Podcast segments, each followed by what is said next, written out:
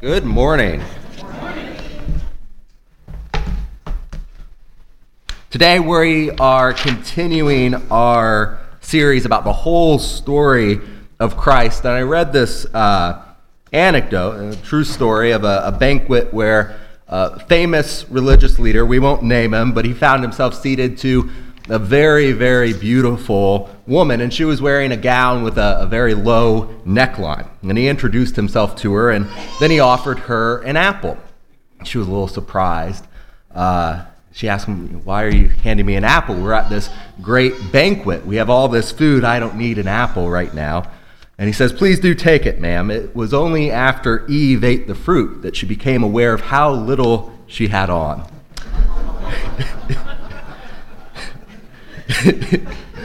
Someone asked me last year, this is even funnier. Someone asked me last year, uh, we had this question, it was part of our vacation Bible school in Bloomington. Um, and we had the kids come, and it was like stump the preacher sort of thing, where they could come and ask whatever questions they wanted. And a few um, people were up there, and we would answer questions for them. And one of the kids uh, sat down and he asked, Why was it that after Adam and Eve ate of the fruit, the first thing they noticed was that they were naked? I didn't know what to say. Um, I kind of backed up, and we came back to it another day. But that, after some study and, and in a situation where we're not surrounded by children, um, we can answer it today. Weren't they always naked? You know, Adam and Eve um, were, that's how they were created, but before they ate of the fruit of the tree, they didn't think about it. They were innocent, their hearts were pure, and they were at total peace. Genesis 2:25 says, uh, "The man and his wife were both naked, and they felt no shame." In the summertime, uh, little kids, they can strip off all their clothes and run naked through the yard, right? There's nothing wrong with that. They don't see anything wrong with it, they don't have any shame. Um, but why? One commentator noted two year olds, they don't see any difference between their face and their knees and the parts of their body uh, which we adults insist that we cover. Only adults feel that certain parts of the body must be covered because those parts are connected with physical lust and passion. So you see, before Adam and Eve ate of the fruit, their hearts were pure. The same scholar noted their nakedness was innocent. It was in no way sinful. They saw no difference between a hand whose purpose was to do good deeds, a mouth with which one praises God and says kind words to others, and the parts of the body which are used to be fruitful and multiply. With every organ, they could fulfill the will of God, so no organ was shameful, nor did anything need to be covered. But once they ate the fruit, that all changed. Evil entered the world, and it has been here ever since. We've lost that sense of total peace that they once had. And like I said, today we are continuing part two of this series on the whole story of Christ, looking from the very beginning of time. Last week we looked at the creation and, and Christ's role in it, and we'll go all the way to the end of time as well. And today we're looking at Jesus in the law and the sacrifices. This evening um, we've got an interesting class on Leviticus 14 and how Jesus fit into the sacrificial system and the healing system. And the law was given to humanity to restore the peace that sin had shattered. You know, put up your hand if you want peace in the world. Good, good. We're all good people. For people to live in peace, to act with love and justice, that's something everybody, no matter uh, how they think that's going to happen, we can all raise our hands to that. We all want peace. The, world um, wouldn't have to live in fear. There wouldn't be violence or death or, or pain or injustice. That would all be a thing of the past. And wouldn't that be great? But instead, uh, we live in a world where it seems like there's something inside of us that just won't let that happen, that we behave in a way that we will not allow peace in the world. Instead, we just wreak havoc and destruction. And we might think, why doesn't God fix this? Why doesn't He just destroy all the evil in the world? If He is good, wouldn't He do that? And some believe that because God won't destroy evil in this world, that means He can't be good, that He doesn't exist, or um, that we can't trust Him. And you hear that sometimes. And if we get really honest with ourselves, though, we see why God doesn't destroy evil in the world. If you think about it, the evil that I see everywhere around me, the evil that, that persecutes me every day, everywhere out there, that is the same evil that's inside of me. It's part of me. We've all done wrong, and if you're young and you can't think of it, just wait. It's going to come. We've all contributed to the problem of evil, and we keep contributing to the problem of evil. So this puts us in a bind. If we want God to rid the world of evil, that means He's got to rid the world of me.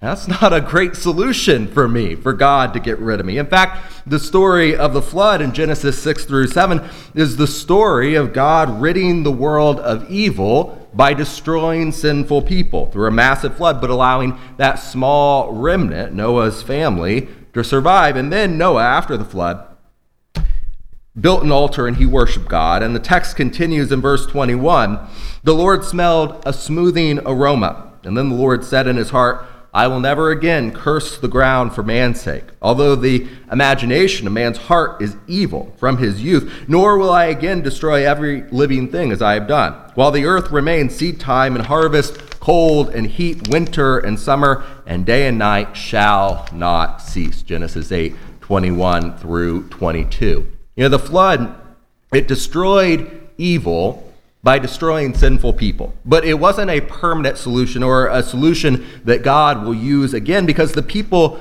who were spared kept doing evil. He got rid of most of us, but there were still a few, and they kept doing evil. And, and God even said their imaginations caused them to keep doing evil. Their imaginations are full of evil. Romans 1 says that there are people who invent evil things to do. It's why we don't have a checklist in the Bible of things we should and should not do under Christ, because we keep coming up with new ways of doing evil. And it kind of proves the point. Without destroying all of mankind, this wasn't going to work. God is going to have to find another way. And he says he will. God has chosen not to rid the world of evil because it would mean ridding the world of us who find when we look inside that there's a conflict. The Apostle Paul, himself a man who turned from uh, persecuting the church to death, to being uh, its chief leader in the first century, found in himself that conflict, that chaos. He says, As it is I, it is no longer I who do it,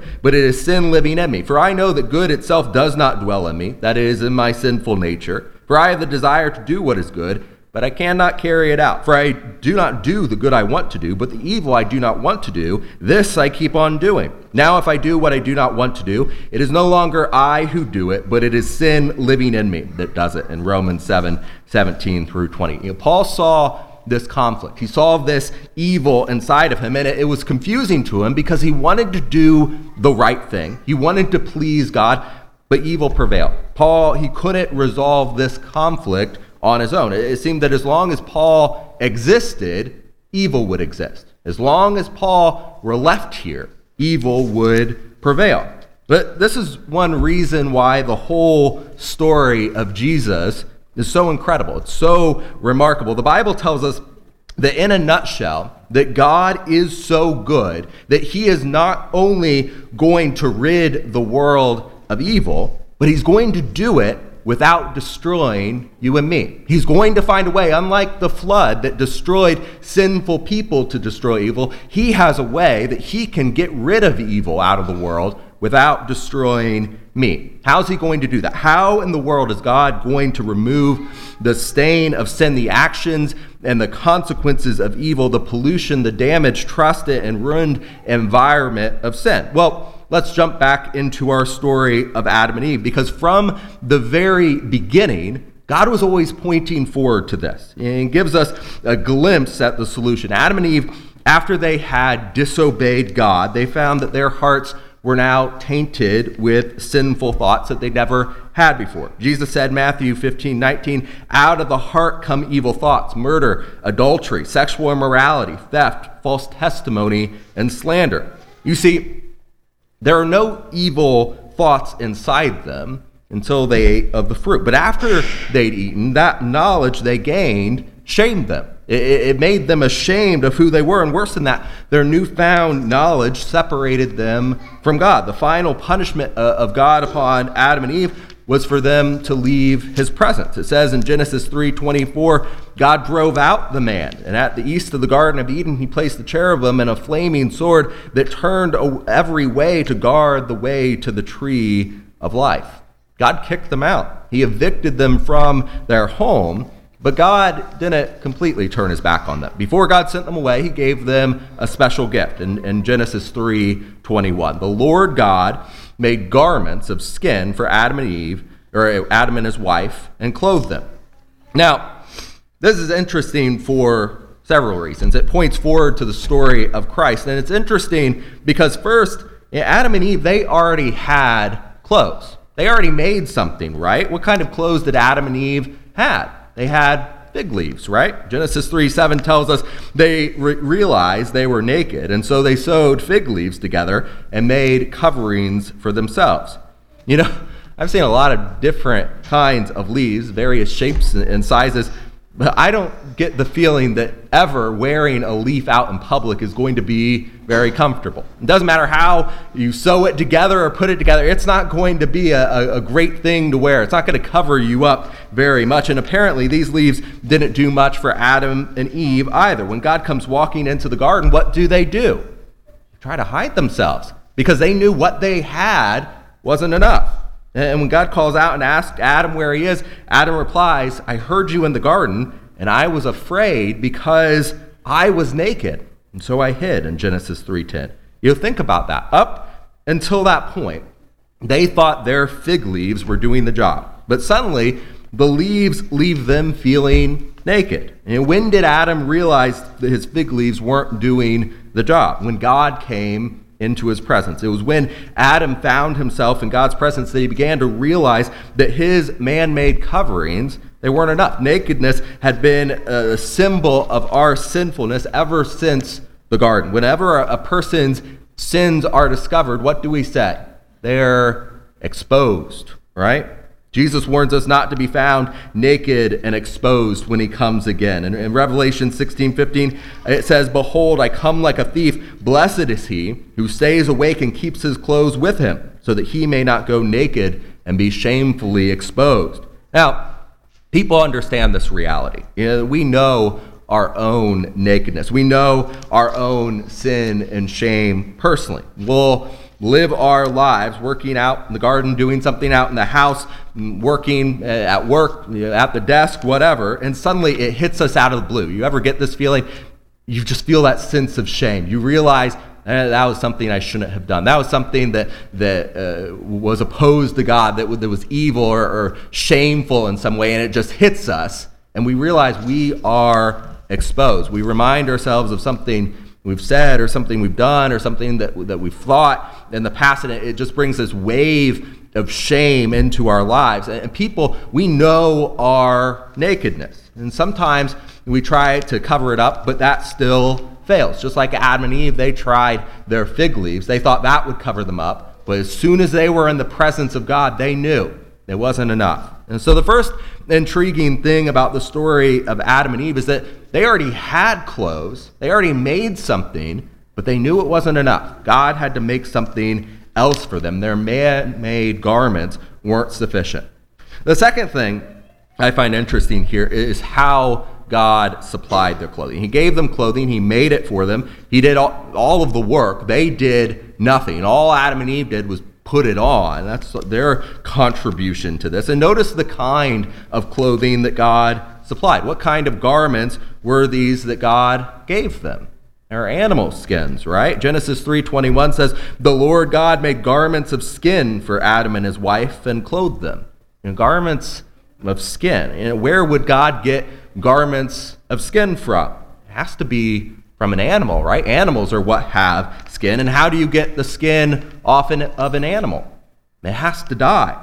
You know, when God killed these animals to cover Adam and Eve's nakedness, this was the beginning of animal sacrifices. Animal sacrifices were made all throughout the Old Testament to pay for sin. And the law of Moses repeatedly taught the Israelites that every sin that they committed was punishable by death. But since everyone sin, God allowed them to pay for their sins by offering something in their place, a sacrifice of a pure and spotless animal. Hebrews 9:22 it tells us the law requires that nearly everything be cleansed with blood, and without the shedding of blood there is no forgiveness. I think that's the verse in the bulletin this week. Leviticus 17:11 taught the life of a creature is in the blood, and I have given it to you to make atonement for yourselves on the altar. It is the blood that makes atonement for one's life. In order for God to give mankind forgiveness, in order for God to destroy evil without destroying us, something had to die. But why would God have an animal die for Adam and Eve? Well, God had created animals for them. How many of us have pets? Lauren and I, we've got a, a, growing number. It seems like it's always growing a little bit more. Barry and Frankie and, and Shasi. Imagine you're Adam and Eve, you're in the garden, you're being down by the stream, or you have a fish nibbling at your foot because you're unafraid of it, or you're sitting there uh, on a tree with a, a, a leopard or a, a, lion resting its massive head on, on, you. And these animals, they were Adam and Eve's constant companions. They were, they were like pets to the first couple. And all these animals in the garden, they were gentle and they were loving, and they were loved by Adam and Eve in, in return. And one of these gentle companions, one of these pets, had to die to cover up the nakedness of Adam and Eve. You know, throughout, throughout the Old Testament, God repeatedly drove home how terrible sin was. Every time a child of God sinned, they required a blood sacrifice. In the days of the tabernacle, you'd see people lined up at the gate and their sacrifices being offered for the things that they had done. And day after day after day, sacrifices were offered up to God. And these sacrifices, they costed the life and the blood of an innocent animal to pay for their sins. A price had to be paid. And the blood was the dearest price that could be paid. To us, if we're not familiar with the practice, we don't see it around us, it, it seems strange. But for the Israelites, it was a powerful ritual symbol of God's justice and of His grace. Why His grace? Well, remember, I'm a contributor to the evil that's in the world, and because of that, I should be removed. Humanity as a whole is a contributor to the evil in the world. We should be removed, but God is allowing an animal's life to be a substitute and symbolically dying in my place. And the biblical word for this is atonement, which means to make restitution for or to cover over. I think that's in the bulletin as well. And it means something you do to show remorse for your actions, that you understand how by your actions you have caused damage to your relationships or the other people uh, or to yourself. It, it was necessary to do something that costs us dearly to demonstrate that we understand the cost of our evil actions and how they cause pain or distress um, or, or, something else, some other damage to uh, the people around us. And the sacrifice on the animal, which was costly, accomplished this. It showed just how damaging sin was. So in the Bible, God created this way, this ritual of animal sacrifice for people to demonstrate that they understood how serious God took sin, how serious sin truly is, the impact of selfish actions. And they understood that there was a very real cost associated with restoring the peace that was there before sin. And that started with Adam and Eve in the garden, taking away the life of something innocent so they didn't have to be destroyed.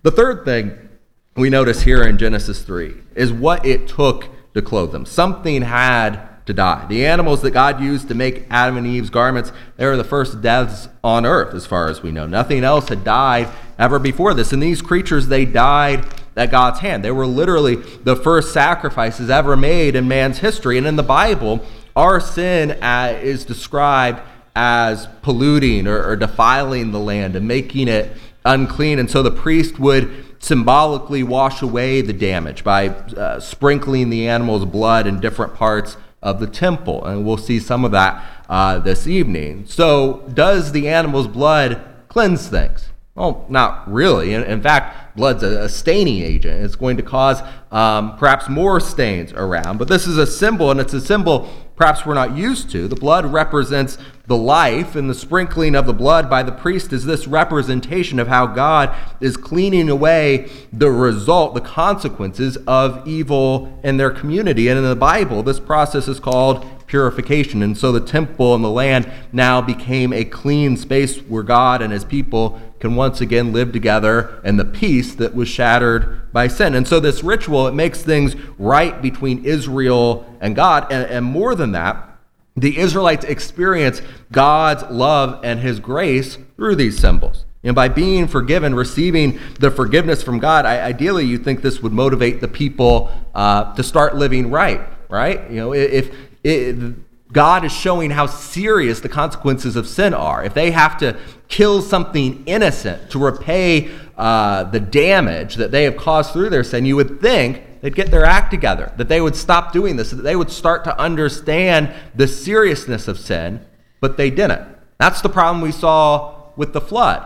Yes, uh, evil people were destroyed to eliminate evil from the world, but the remnant that remained didn't get the message. They kept on sinning. They kept on doing evil, and evil was still in the world because people were still in the world. Something had to change. The sacrificial system didn't work, the flood didn't work to eliminate this evil. God doesn't want us going through the motions of religious observance or just going to church or pretending to be holy or looking good on the outside. That's the fixes that we put up even today to say we're going to cover up evil with these actions when really we aren't tipping the scale. On the inside, we're remaining unchanged and still evil. Something about doing evil turns the human heart to stone. And it's a, a reoccurring process. And God wants our hearts to be turned to hearts of flesh. Ezekiel 36, it says, For I will take you out of the nations, I will gather you from all the countries and bring you into your own land.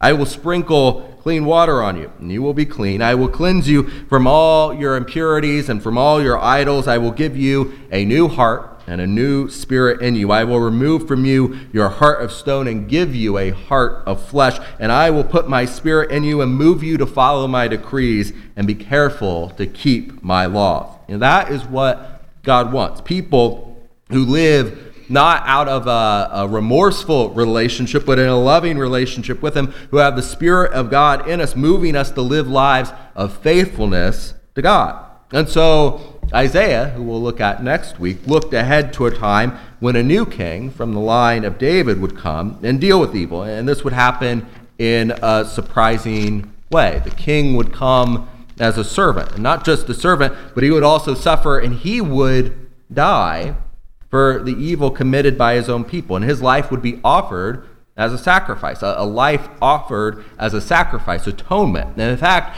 Jesus himself used Isaiah's words when he came, uh, when he said he came to serve and give his life as a ransom for many. Matthew 28, 28 says, Just as the Son of Man did not come to be served, but to serve, and to give his life as a ransom for many.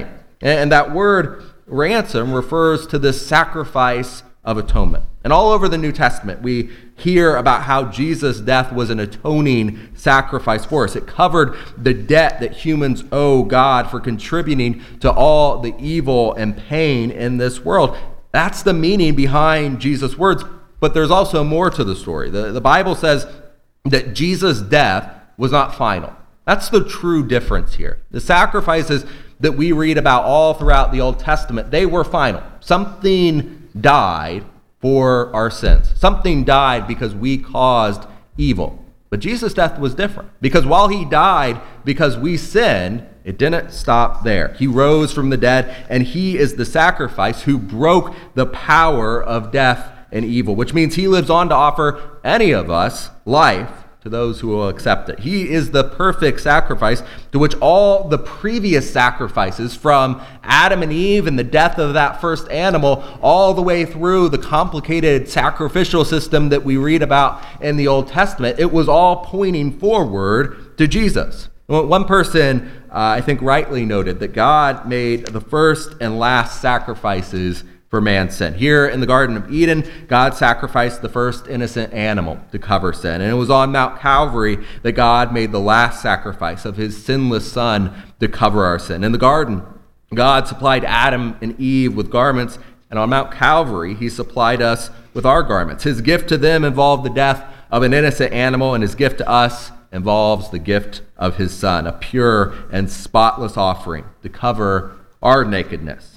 You know, Genesis tells us that God sacrificed those first animals to cover Adam and Eve's nakedness, but how does God cover our nakedness in the sacrifice of Christ? That answer is found in Galatians 3:27. For all of you who are baptized into Christ Jesus have clothed yourselves with Christ. And when we were buried in the waters of baptism, we were literally wrapped in Jesus. His righteousness covers us like a garment. What once was exposed is no longer because of him. And that, of course, was the genius of God's design. For when we go down into the waters of baptism, we are literally wrapped in the waters, wrapped like a garment. And the garment we received through Jesus Christ was far better than the ones that Adam and Eve were given. Their garments, they eventually wore out. Animal skin wears out. Their garments would eventually be torn and stained. Again, their garments would ultimately become shabby and not worth wearing. But worse than that, the garments that God gave Adam and Eve would never allow them back into God's presence. No matter how long they wore them, how well they wore them, they'd never be allowed to re enter that garden that He had prepared for them as their home. But when you and I accepted Christ as our Lord and Master, that all changed. Hebrews 10 14, it says, By one sacrifice, meaning the sacrifice of Christ, has made perfect forever those who are being made holy. Their sins and lawless acts I will remember no more. Therefore, brothers, since we have the confidence to enter the most holy place by the blood of Jesus, by a new and living way opened for us through the curtain that is his body, and since we have a great priest over the house of God, let us draw near to God with a sincere heart and full assurance of faith, having our hearts sprinkled to cleanse us from a guilty conscience, and having our bodies washed with pure water.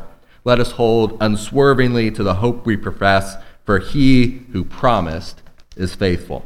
You know, God is so good that he can perfect this world, he can destroy evil without destroying us. You know, unlike Adam and Eve, the garment that Jesus supplied us with gives us the privilege of boldly coming into God's presence and enjoying his love and compassion on a personal level. In baptism, we are clothed in him. We're no longer exposed to the damage of sin. We're restored to the peace that was once shattered by sin. And if you're here this morning and you realize that you want that peace, that Jesus' sacrifice makes it possible, all you need to do is join him in that death and burial and resurrection, by dying to your past, being buried in the waters of baptism, and rising up to live a new life. If you're ready to do that, we're here to help. Come to the front of the room as we stand and as we sing. Would you be free from the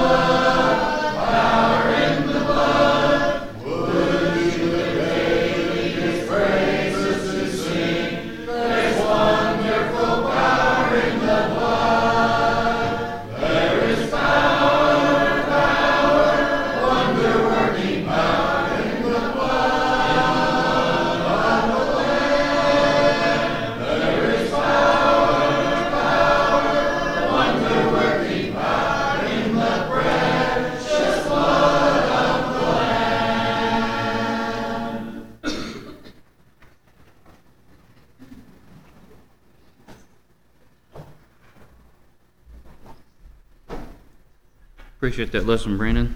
If you are visiting with us, we want to encourage you to come back and be with us at every and any opportunity you have.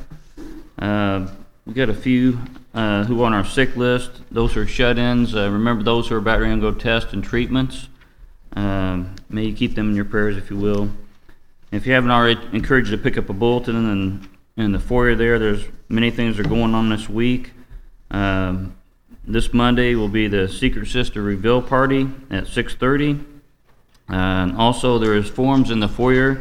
If you'd like to be part of that, uh, we'd encourage you to get one of them forms and fill it out. And uh, Judy would like to see them turned in as soon as possible. Also, uh, uh Wednesday it will be our girls' training class at 7 o'clock. Uh, this Thursday also would be the, the women's Bible study at 6:30, and uh, be ready to talk on week two of that study.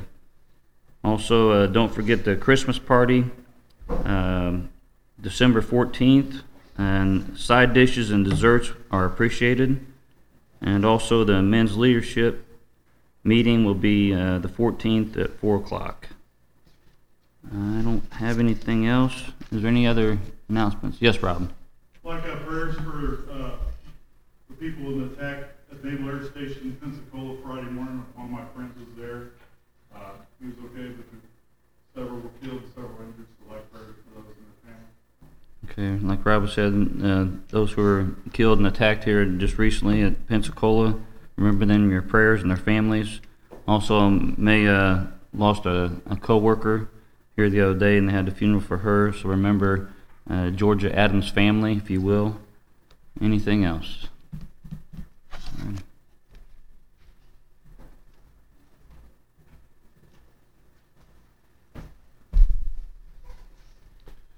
Number 790. Please stand and sing 790, Lord, take control. We'll be closed with a prayer.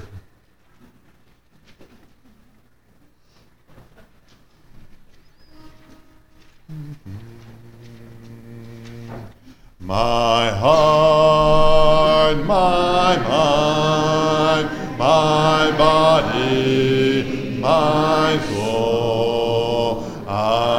I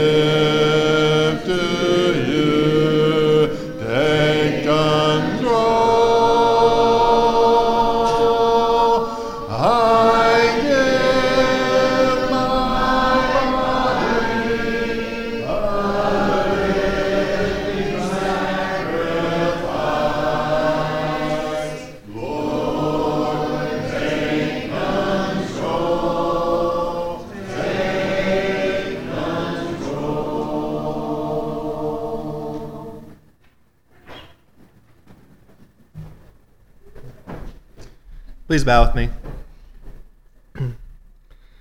Dear Heavenly Father, we once again come before you just thanking you for all the blessings you've added to our lives, God. You've just given us so many things to make this uh, life on earth more pleasant for us, and we just thank you.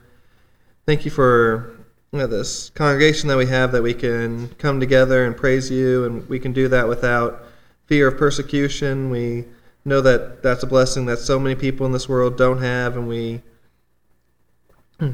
so often take that for granted, and we just want to take this time to thank you for that. Thank you for our uh, homes, our physical families, our uh, the money that we have that you've given to us. Help us to uh, give that money back to you in ways that we can help others. God, you've you're just so good to us, and we love you and we praise you, and we ask that you help us to love you more every day. In Jesus' name we pray. Amen.